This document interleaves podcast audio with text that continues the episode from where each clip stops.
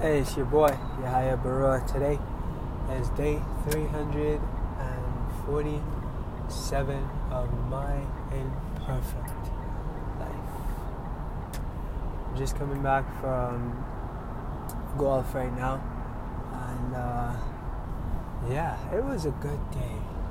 It was a good day because I got to do what I've been procrastinating on doing for a while needless to say, I feel good about having done it. I put on my uh, winter tires and I didn't just put them on, I bought new ones, replaced my old ones, and had the new ones installed.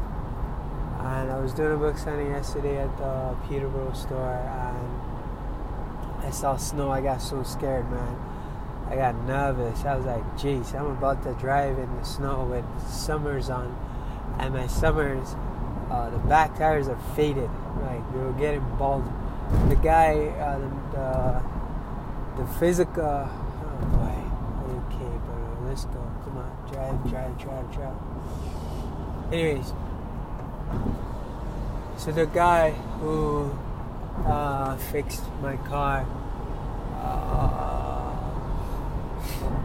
who fixed my car, suspension and whatnot, he first thing one of the first thing that he told me was your back tires are bald, get them replaced. I was like, oh, okay. I, I honestly kind of knew that because my, my current car, my Lancer, is four wheel drive, and obviously the car that the front wheel drive rather, so the car that does the work, the pulling, is the one that gets bald the most. So I didn't rotate the tires. I kept them front. So I, when I went to replace the summers after the winters, I put them in the back. In the back, I put them in the front. So that way they too can be bald, I guess. But needless to say, I procrastinated until I saw snow and I freaked out and I bought tires. And that's how that happened. So yeah. I went to this other place first, this place that I always saw on the highway and they said uh, it was gonna be a three-hour wait, and I'm like, yeah, no, I don't think so. And I was like, so can I come back tomorrow? The guy's like, and I was like, is there any other place you can recommend? And the guy was like, yeah, sorry, everybody's busy. I'm like, please, how do you know that? Because you're busy don't mean everybody's busy. You don't speak for everybody. Everybody speaks for themselves. Whoop whoop. So anyways, I did just that. I left. My plan was I was gonna buy tires from him and then go have it installed elsewhere. But then I didn't have space because my winter tires are in there. Anyways, long story short, I didn't do any of that. I just tired. I just searched tires service nearby, and I just got a different place. Small, tiny little place. A little dingy. I can't lie.